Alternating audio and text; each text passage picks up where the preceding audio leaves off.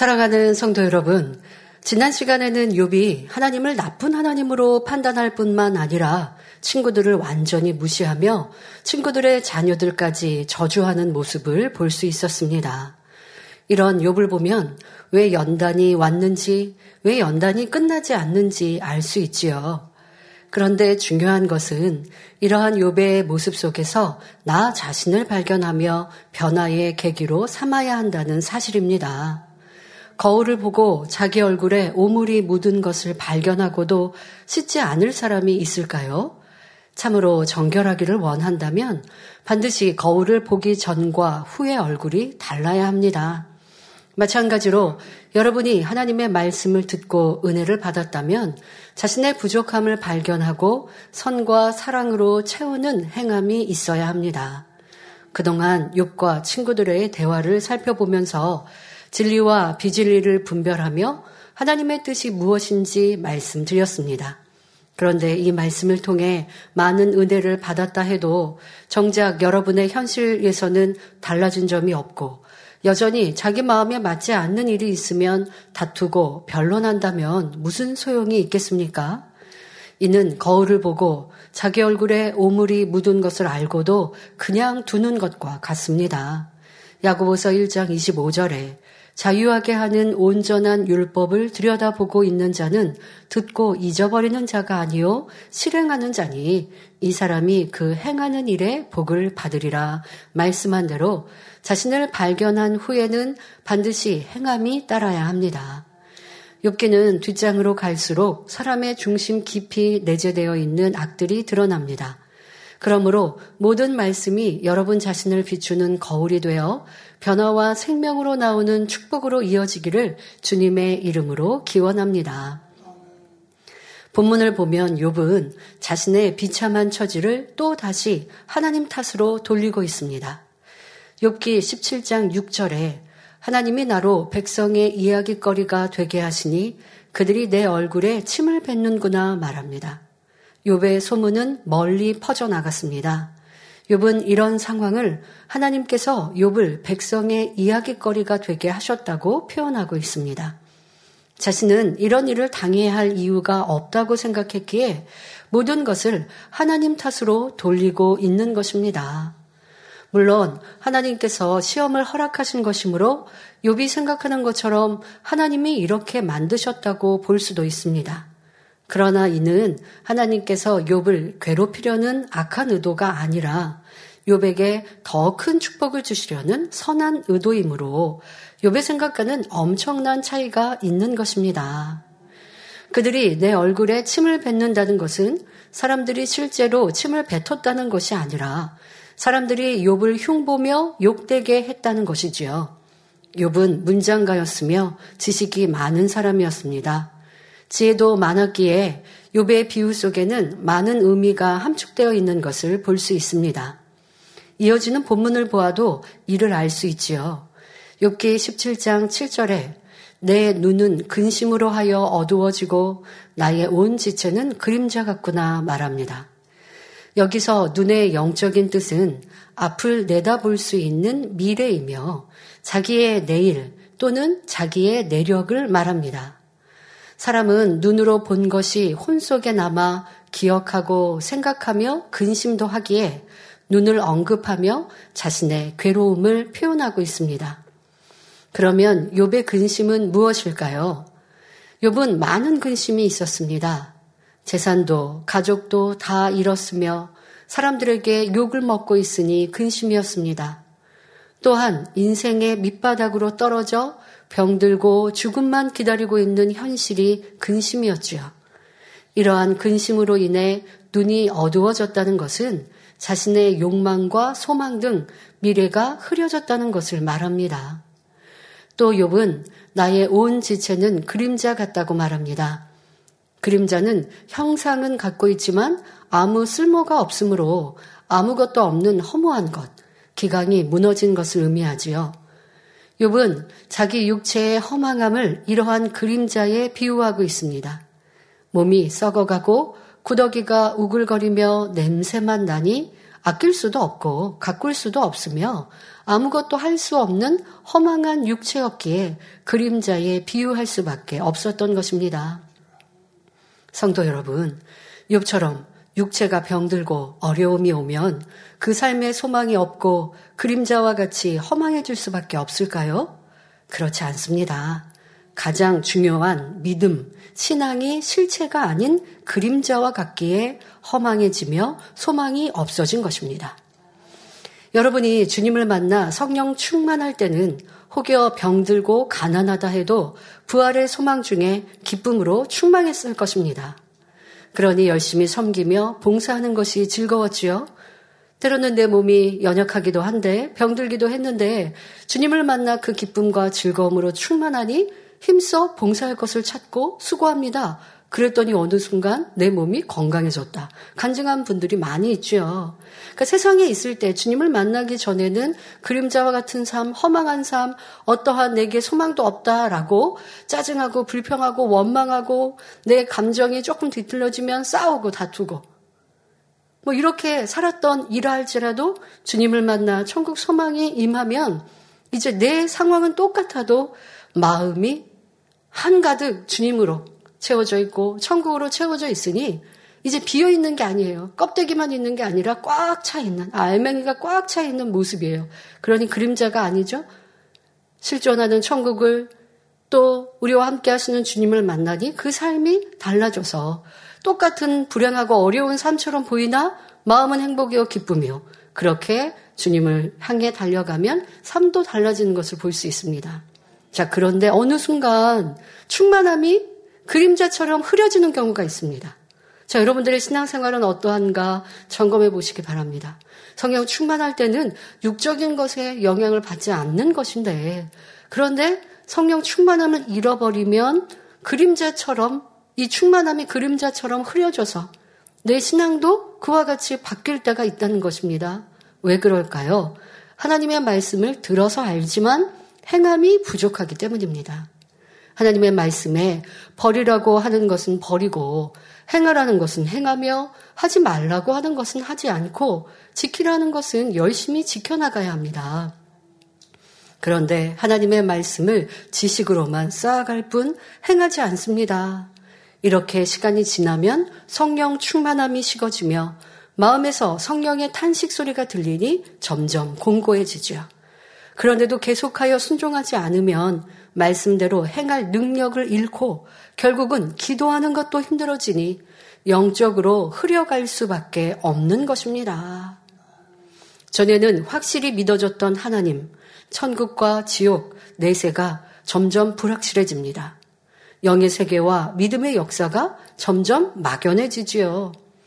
어려움을 만나면 전능하신 하나님을 찾는다고 하지만 응답받지 못하고 갈급하여 이리저리 헤맬 수밖에 없습니다. 지금 내 믿음, 내 신앙을 그림자처럼 허무하게 만들었기 때문에 성령 충만함을 잃고 그렇게 신앙생활 하다가 어려움을 만나면 하나님을 구한다고 해도 만날 수가 없는 거예요. 문제를 해결하지 않으면 그림자 같은 신앙이 아니라 실체의 신앙으로 바꿔야 되는데 그래하지 않고 현실의 어려움만 모면하려고 하나님 주님을 부른다고 한들 만날 수가 없습니다. 자신이 믿고 있는 주님이 실체가 아니라 그림자가 되어 허망함 가운데 있는 사람들의 모습입니다. 여러분, 여러분들은 주님이 실존하십니까? 언제 주님 보셨어요? 2000년 전에 계셨던 주님인데 그것도 내려오는 사람들이 만난 사람들이 얘기하고 성경에 기록되어 있는데 여러분도 어떻게 주님을 만나셨습니까? 네, 우리는 주님을 만났습니다. 찬양 중에 기도 중에 만났고 예배 중에 만났고 주님이 살아계신 하나님이 우리를 치료해 주셨고 우리의 문제를 해결해 주셨고 영원한 천국에 소망을 주셨습니다.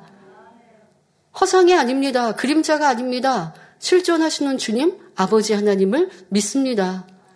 그래야 하는데 내 신앙의 충만함을 잃어버리면 내가 하나님 말씀대로 살지 않고 주님을 믿는다 하면 그 주님이 실존하시는 주님이 아니라 그림자와 같이 바뀌어버리는 거예요. 그러면 전에 믿어졌던 것들도 이제 점점점 흐려지죠. 전에는 확신했는데 이제는 점점점 흐려지고 누군가 간증할 때 예전에는 나도 다 믿어줬어요. 그리고 누군가의 간증이 내 믿음이 되었어요. 그런데 어느 순간 주님이 허상이 되어져 버리면 내 신앙이 그렇게 되어져 버리면 이제 누군가의 간증을 들어도 그냥 흘러버립니다. 믿음으로 마음에 와닿지가 않습니다. 자, 이런 그림자와 같은 신앙이 삶이 되어서는 안 됩니다. 그런 이들은 구원도 받을 수 없지요. 하나님의 자녀라 하면서 깊은 영적인 차원에 들어가지 못하고 진리를 알지만 행치 않으므로 오히려 이 진리가 내 근심이 되고 있지는 않습니까? 그림자와 같은 신앙, 삶을 가진 이들이 그리합니다. 말씀을 들어도 행치 않으니 갈수록 영적인 어두움이 쌓여만 갑니다. 말씀을 믿는다 하지만 그림자와 같이 능력이 되지 못하니 문제 앞에 이것이 하나님의 뜻일까? 저것이 하나님의 뜻일까 하며 이리저리 묻고 방황합니다. 그러다 흔들리고 넘어졌다가 다시 일어나는 경우도 봅니다. 그 믿음이 실상이 아닌 그림자와 같이 된 것입니다. 그럼 이럴 때 어떻게 해야 할까요? 첫사랑을 회복해야 합니다. 주님을 만나 구원받은 기쁨, 세상 것은 허상이요 영원한 천국이 실상임을 믿고 천성문을 향해 힘차게 달려갔던 때의 행함을 회복해야 하지요. 자, 육적인 예를 들어 볼까요? 어떤 학생이 영어에 흥미를 느껴 열심히 단어도 외우고 수업에 집중하니 점점 실력이 늘어갔습니다. 자연히 수업 시간이 기다려지겠지요. 그런데 어느 순간 게으름이 틈타거나 오락에 마음을 뺏겨서 공부에 소홀해지면 점점 성적이 떨어지고 처음에 가졌던 흥미를 잃게 됩니다. 이제는 영어 시간이 싫어질 수밖에 없습니다. 이때 부진한 실력을 향상시키려면 어떻게 해야 합니까? 잠을 줄이며 한 달, 두 달 더 열심히 노력해야 하지요. 그러면 떨어진 성적을 다시 회복할 수 있는 것처럼 영적으로도 이런 노력을 해야 합니다. 처음부터 다시 시작한다는 마음으로 하나님께 은혜를 구하면 첫사랑을 회복할 수 있습니다. 요한계시록 2장 5절에 그러므로 어디서 떨어진 것을 생각하고 회개하여 처음 행위를 가지라 하셨으니 열심 내던 신앙이 왜 식어졌는지 돌아보아 회개하고 돌이켜야 합니다. 그림자와 같은 신앙이 되어지고 내 믿음이 실상이 아닌 그림자와 같이 되어지면 아무리 주님을 부르고 하나님을 불러도 응답받지 못한다 말씀드렸죠.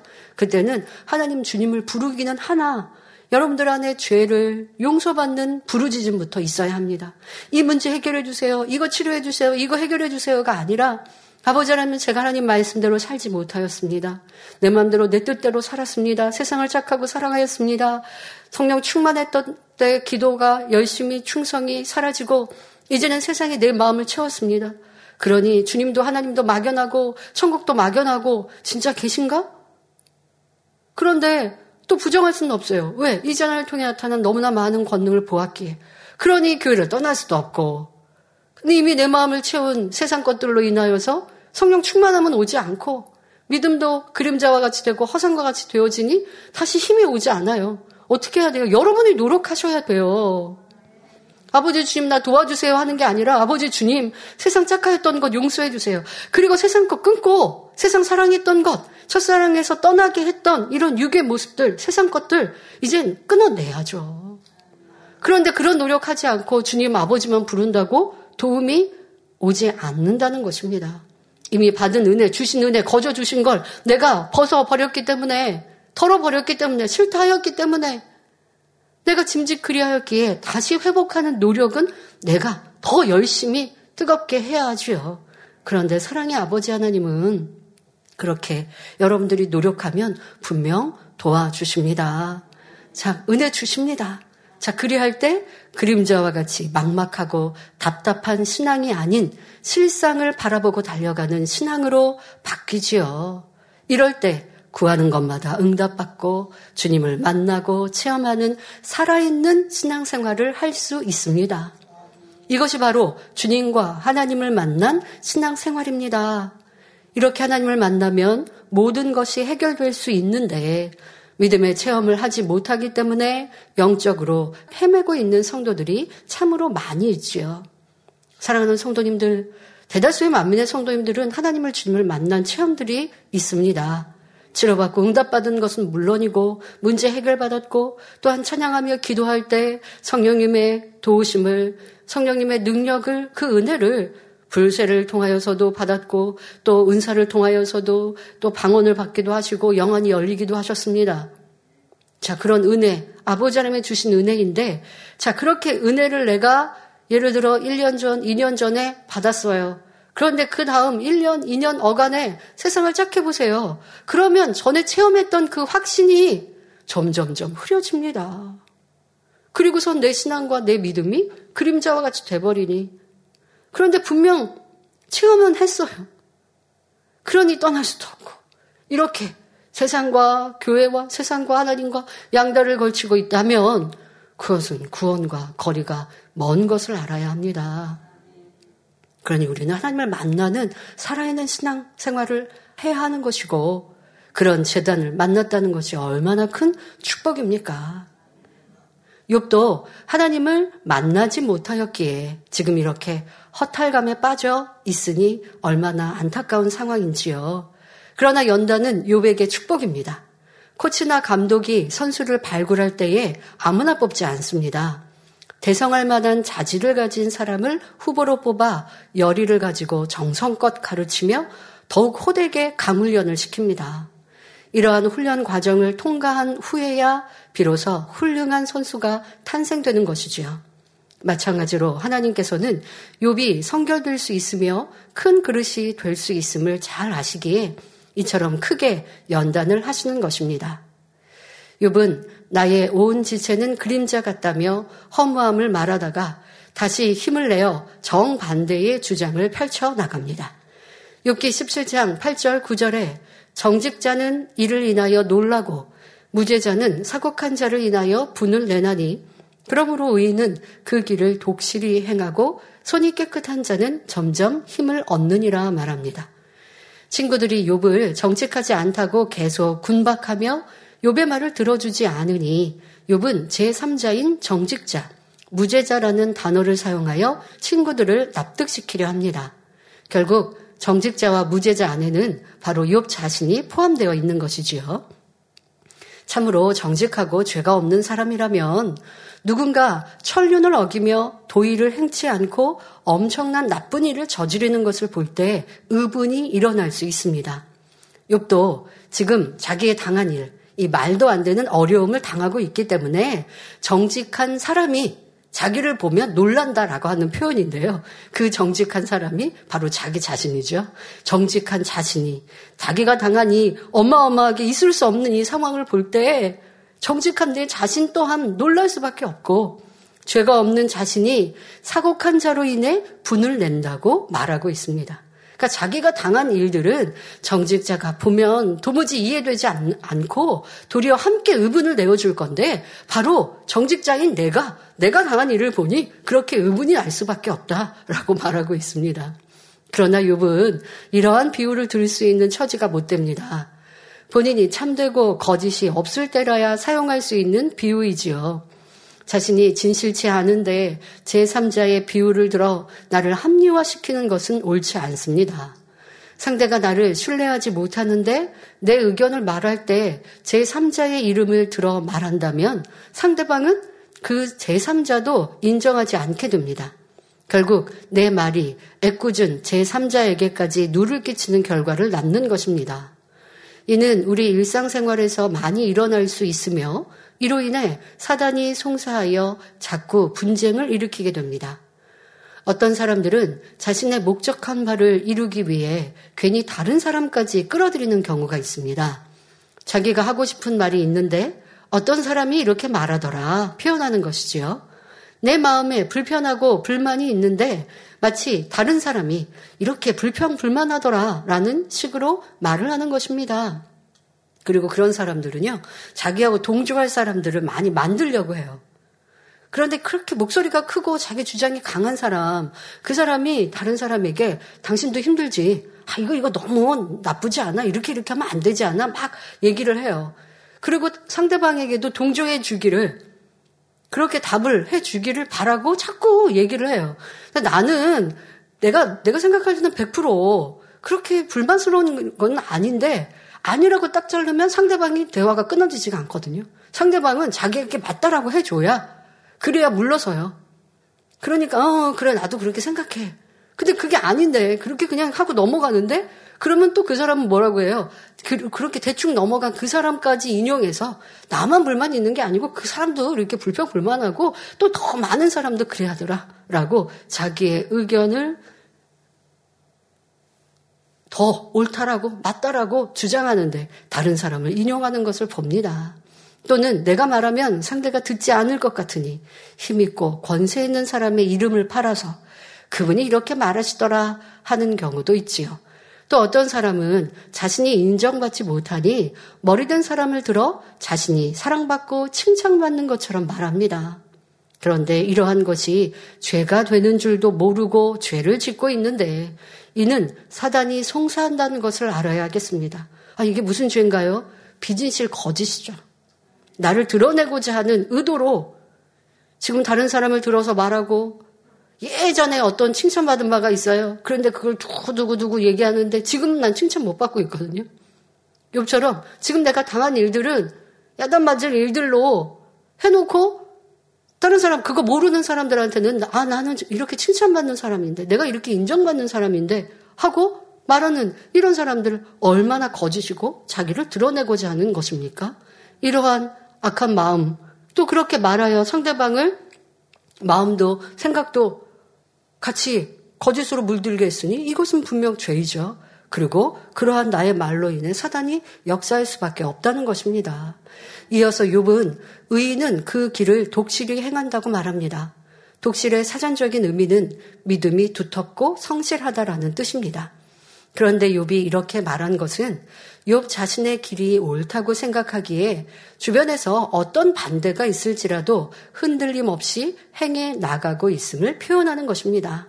즉, 내가 옳은데 친구들이 가만히 있는 나를 유동시켜 악하게 만들었으므로 이에 대해 나는 변백해 왔고 또 앞으로도 계속해 나갈 수밖에 없다는 타당성을 밝히고 있는 것입니다. 또 손이 깨끗한 자는 점점 힘을 얻는다 했는데 이는 자신은 의롭기 때문에 점점 갈수록 힘을 얻을 수밖에 없다는 말입니다.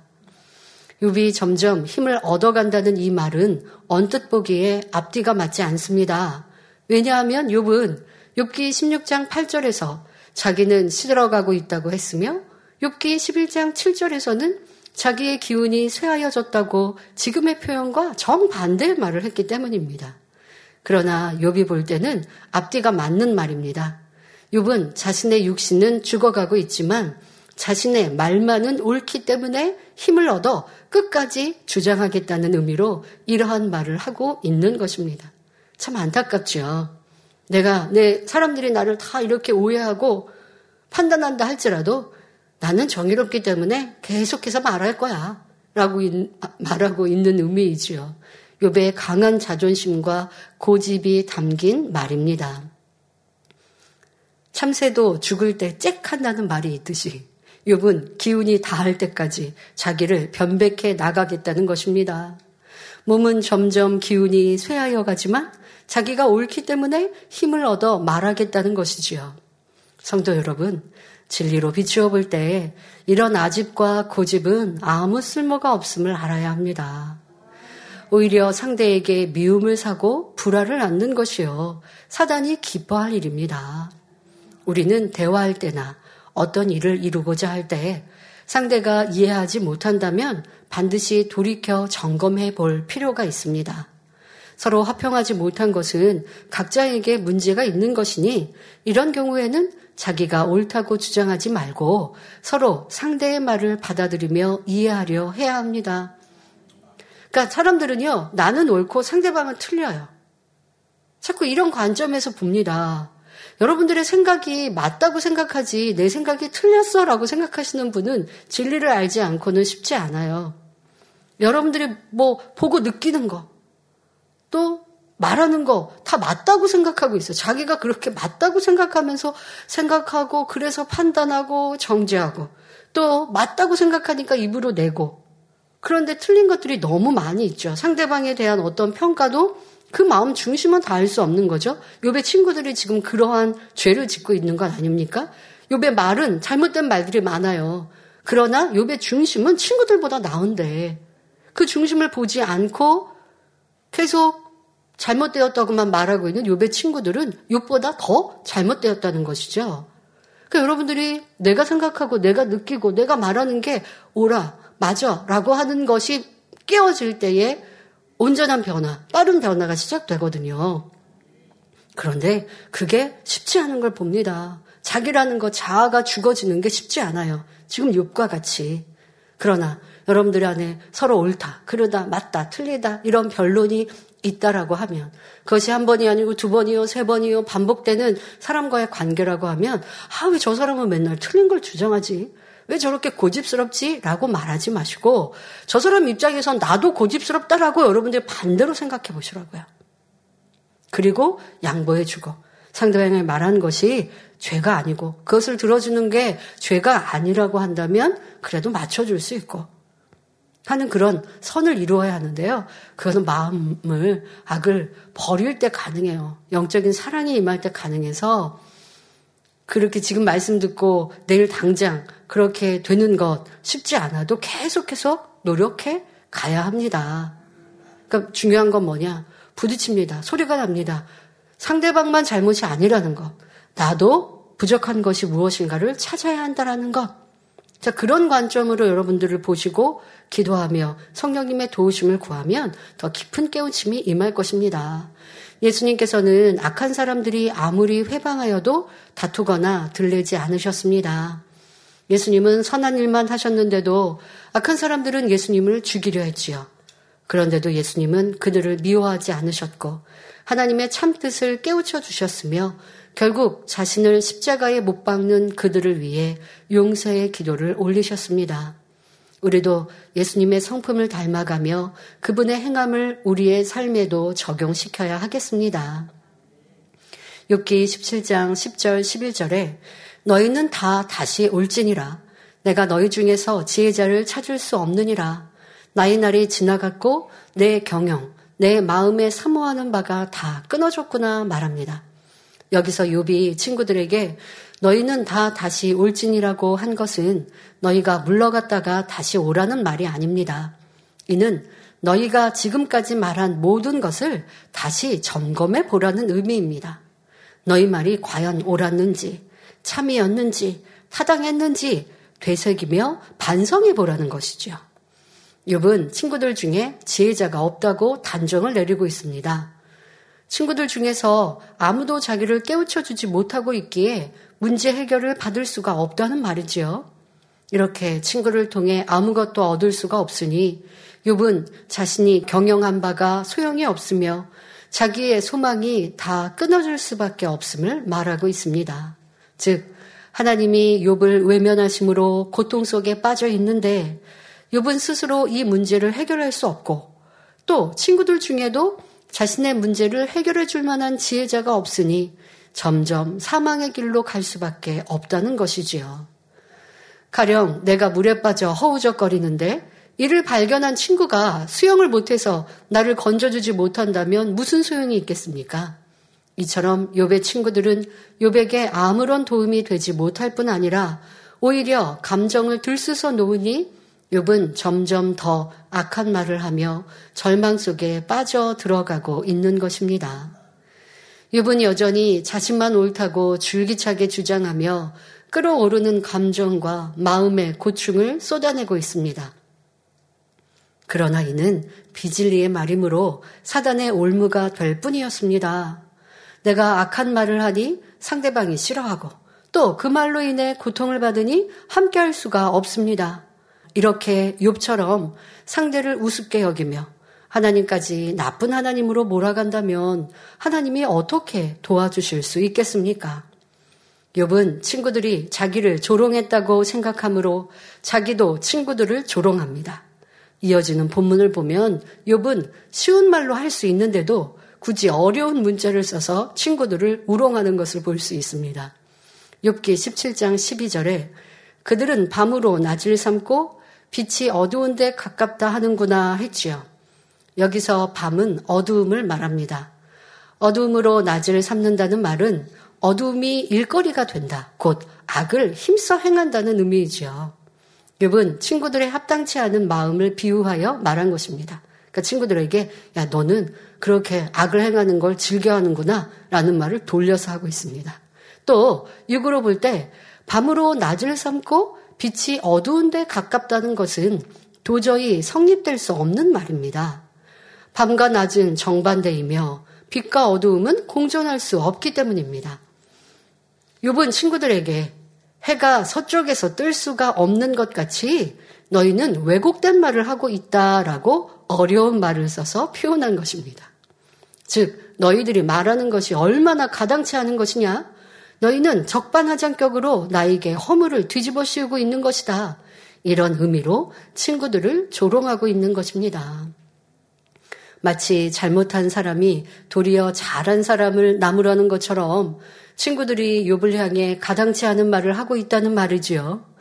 욥의 친구들은 지식의 수준이 욥에게 미치지는 못한다 해도 나름대로 지식인 이었기 때문에 욥이 문자를 써서 자기들을 힐난하는 것을 알아차릴 수 있습니다.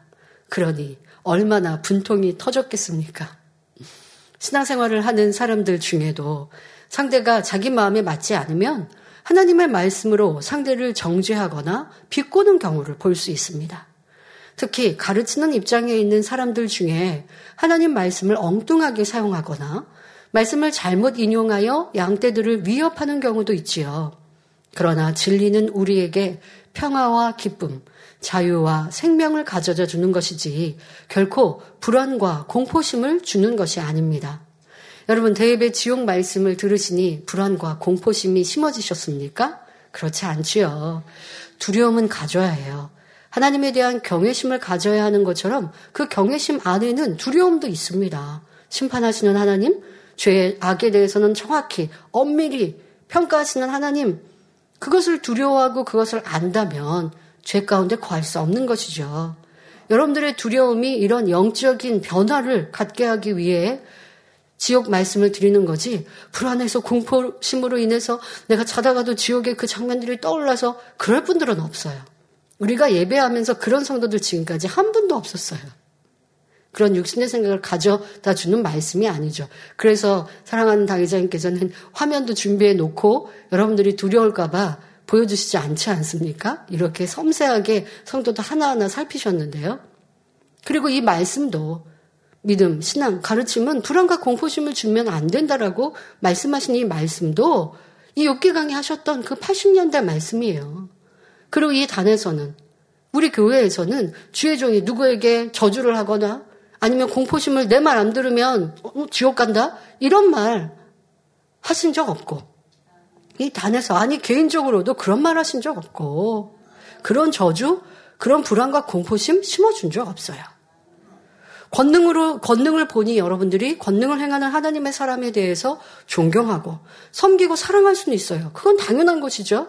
하나님께서 이 땅에 살아가는 인생들 우리에게 하나님의 사람으로 세워두셔서 하나님께로 인도하시고 하나님의 뜻을 보이시고 살아계신 하나님을 우리 가운데 나타나 보이시는 사랑이시니까 우리는 하나님의 권능을 행하는 종을 통하여 하나님을 만나고 하나님의 사랑으로 뜨거워집니다. 그러니 섬기고 사랑하는 것은 당연한 것이죠. 그러나 한 번도 그런 권능을 행하면서 내 말 안 들으면 지옥 간다 하신 적 없고 내 말 안 들으면 저주가 임한다 하신 적 들어본 적도 없습니다.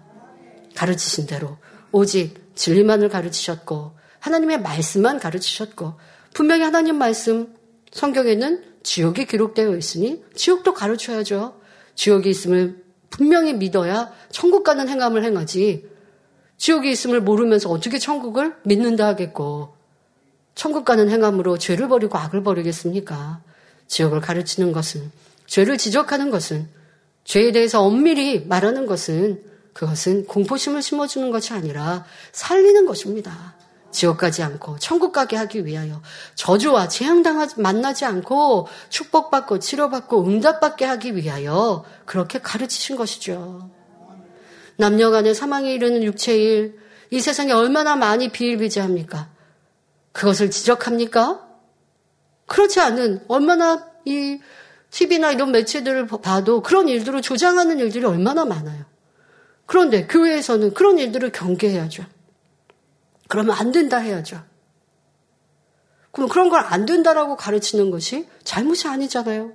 하나님의 말씀이잖아요. 예수님께서 뭐라고 하셨어요? 마음의 가늠만 가져도 죄라 하셨는데 죄에 대해 지적하고 버리게 해야죠. 그런데 그것을 가르친다고 두렵게 했다고 말하겠습니까? 그럴 수는 없는 것이죠. 하나님의 권능을 보고 기뻐하고 즐거워했다가 시간이 지나니 사람의 마음이 이렇게 변, 간사해서 변질되어져서 죄에 대해 지적을 받고 그때는 감사하고 죄를 언제든지 버리려고 뜨거웠던 그 마음이 지금 욥이 힘들고 어려워지니 그림자와 같은 삶이다 말한 대로 시간이 지나면서 세상을 짝하고 세상 것이 내 마음을 채우니 이제 그 말씀이 두렵게 했다, 나를 힘들게 했다, 괴롭게 했다라고 한다면 말씀 다시 한번 들어보세요. 우리 말씀은 홈페이지에 다 있잖아요. 그런데 말씀을 듣지도 않고 말씀을 가르친 것을 알지도 못하면서 얼마나 많이 정죄를 합니까? 우리 성도들은 여러분들이 듣고 여러분 본 것, 그것이 참이고 진실이니 그것으로 담대히 나아가시면 되죠. 욕과 친구들은 진리를 잘 모르는 상태에서 비진리의 말들로 서로를 괴롭게 하고 있지만 우리 성도님들은 진리 안에서 항상 선과 사랑으로 서로를 대해야 하겠습니다. 죄종이나 가르치는 입장에 있는 일꾼들도 혹여 죄를 짓거나 악을 행하는 일을 한다 할지라도 극률히 여기고 안타까이 여겨야지 죄에 대해 권면한다고 욱박질러서도 안 되고 무시하는 말을 해서도 아니 되는 것이고 싫어해서도 아니 되는 것이고 안타까이 어찌하면 저들을 살릴까 하는 마음 그러한 마음으로 선과 사랑의 말로 이룰 때에 성령께서 역사하시는 것입니다. 이어지는 본문을 보면 욥은 계속 비유의 말로 자신의 심정을 토로합니다.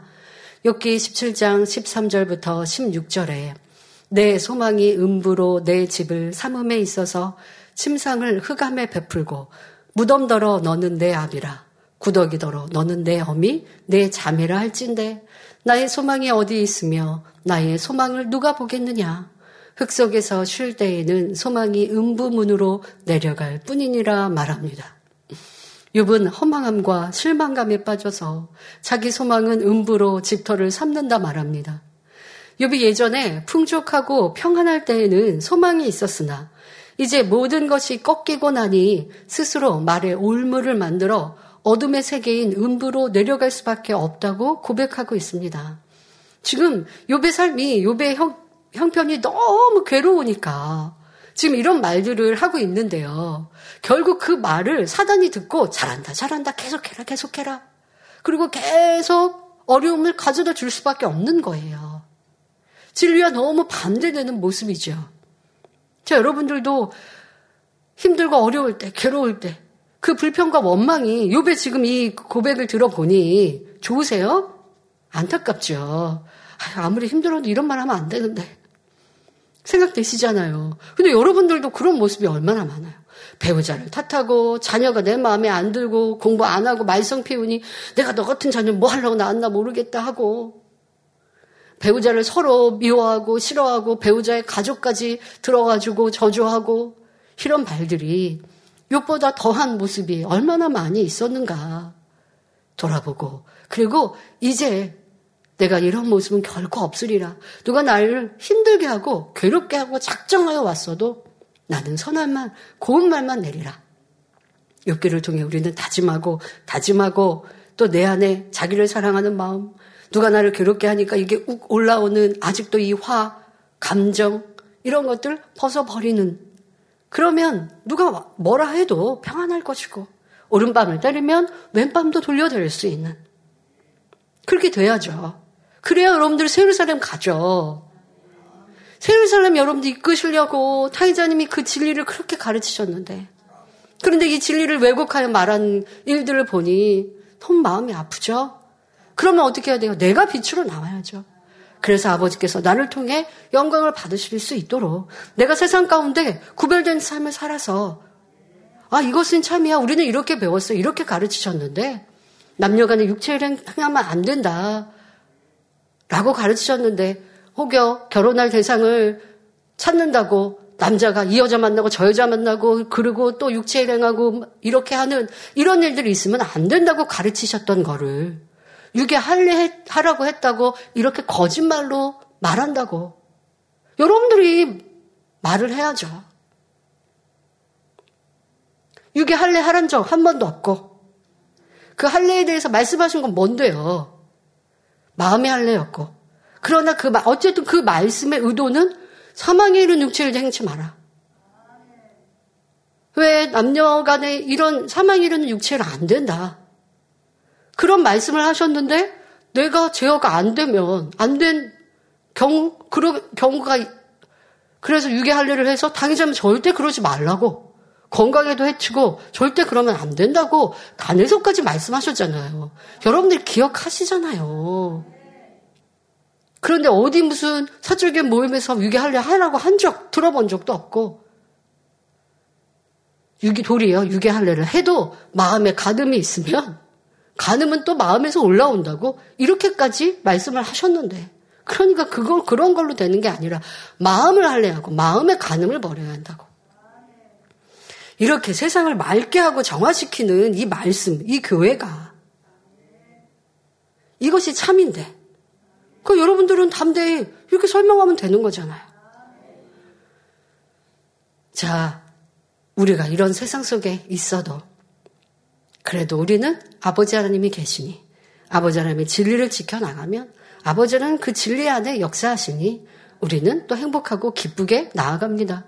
욥처럼 힘들다 지치다 할 게 아니라 아버지께서 우리를 기뻐하시도록 믿음의 고백으로 또 아버지의 기뻐하시는 진리를 그런데 진리를 지키는 것 수호자가 있어야죠. 저와 여러분이 담대히 그와 같이 해야 할 것입니다. 자, 욥은 지금 자신은 능부로 내려갈 수밖에 없다고 말합니다. 그리고 침상을 흑암에 베푼다고 했는데 이는 음부의 잠자리를 펼칠 수밖에 없다는 말이지요. 이러한 욥의 말 속에서는 천국 소망을 조금도 찾아볼 수가 없습니다. 여러분이 시험 든 성도에게 권면을 하거나 아니면 세상 이웃을 전도하다 보면 이러한 욥과 같은 모습을 접할 때가 있을 것입니다. 악을 행하는 사람을 찾아가 집사님 죄에서 돌이켜야 합니다. 또 세상 사람에게 전도하면서 회개하고 예수 그리스도를 믿어야 천국에 갈 수 있습니다. 이렇게 말한다고 합시다. 이때 돌이킬 마음이 있는 사람이라면 그 말을 잠잠히 듣겠지만 도리어 나는 지옥에 가도 좋으니 당신이나 회개하고 천국 가세요. 하며 더욱 악을 바라는 경우도 있지요. 바로 지금 욥의 모습이 이와 같습니다. 욥은 실망과 체념 속에 나는 음부에 나 가는 것이 소망이야 라고 말하고 있습니다. 또 욥이 무덤더러 너는 내 압이라고 말하는 것은 무덤이 자기 육체를 보호해 준다는 의미입니다. 사람이 죽어 장사되면 무덤 안에 육체가 놓이게 됨을 표현하는 말이지요. 가정에서 아비의 역할은 자녀를 감싸고 보호해주고 인도해주고 지켜줍니다. 그런 것처럼 요비 장사되면 무덤이 아비가 되어 감싸주고 보호해주고 안식처를 만들어준다는 것입니다.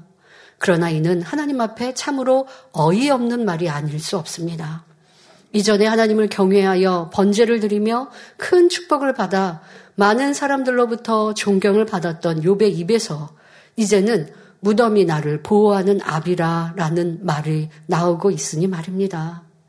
하나님을 믿는 사람들은 하나님께서 아버지가 되어 보호하고 인도해 주시는데 어찌 무덤더러 아비로 할 수 있겠습니까?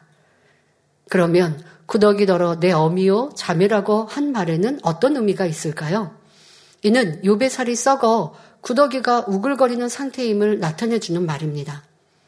엄마는 자녀를 낳으면 안아서 젖을 먹이며 등에 업어주는 등 아이와 살을 맞대면서 양육시켜 나갑니다. 또 형제 자매 간에도 어릴 때는 서로 안아주고 뽀뽀도 해주며 피부를 접촉하며 성장해 나가지요. 그런 것처럼 지금 욥의 몸에는 구더기가 살처럼 붙어서 살고 있기 때문에 구더기더러 너는 내 어미요 자매라 비유하는 것입니다. 이 표현만 보아도 욥의 슬픔과 고통이 얼마나 처절한지 알 수 있습니다. 그렇기 때문에 욥은 내 소망이 어디에 있느냐고 절규하고 있지요. 사람이 죽어서 무덤에 장사되면 육적으로는 흙 속에 갇힌 것이나 다름없습니다. 그러니 욥은 흙 속에서 쉴 때는 소망이 음부로 내려갈 뿐이라고 한탄하고 있습니다.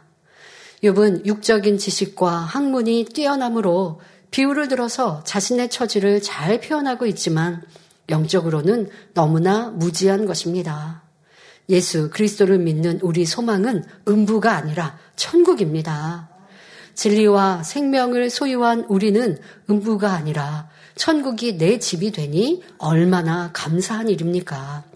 하나님을 믿는 사람들은 영이 살아나 하나님의 자녀가 되었기에 그 영혼은 천국에 들어갈 수 있습니다. 무덤에 장사되어 한 줌의 흙으로 변한 몸도 장차 주님이 공중에 강림하실 때 부활하여 변화된 영혼 육을 입지요. 그리하여 천국에서 영원히 썩지 않는 신령한 몸으로 살아가는 것입니다.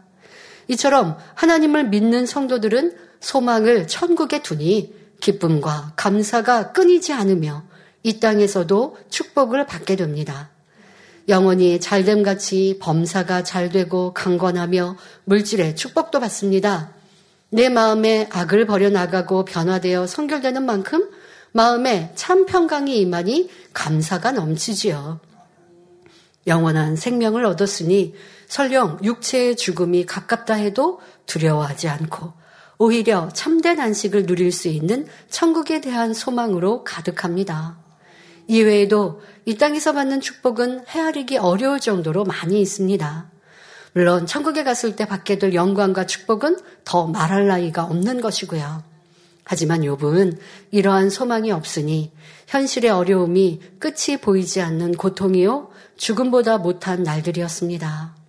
사랑하는 성도 여러분, 우리는 부활의 주님을 믿고 바라봅니다. 이는 그림자도 상상도 아니지요. 실상이요, 현실입니다. 우리에게 이런 믿음과 소망이 있다면 혹여 육과 같은 괴로움을 만난다 해도 오직 전능하신 하나님을 믿음으로 부활의 영광을 누릴 수 있습니다.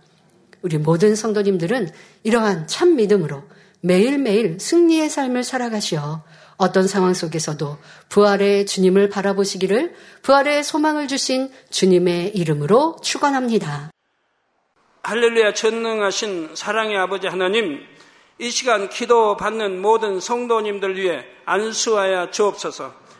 GCN 방송과 인터넷과 화상을 통해 기도받는 지 교회와 지 성전 그리고 전 세계 하나님의 자녀들 위에도 시공간을 초월하여 역사하여 주시기를 원합니다.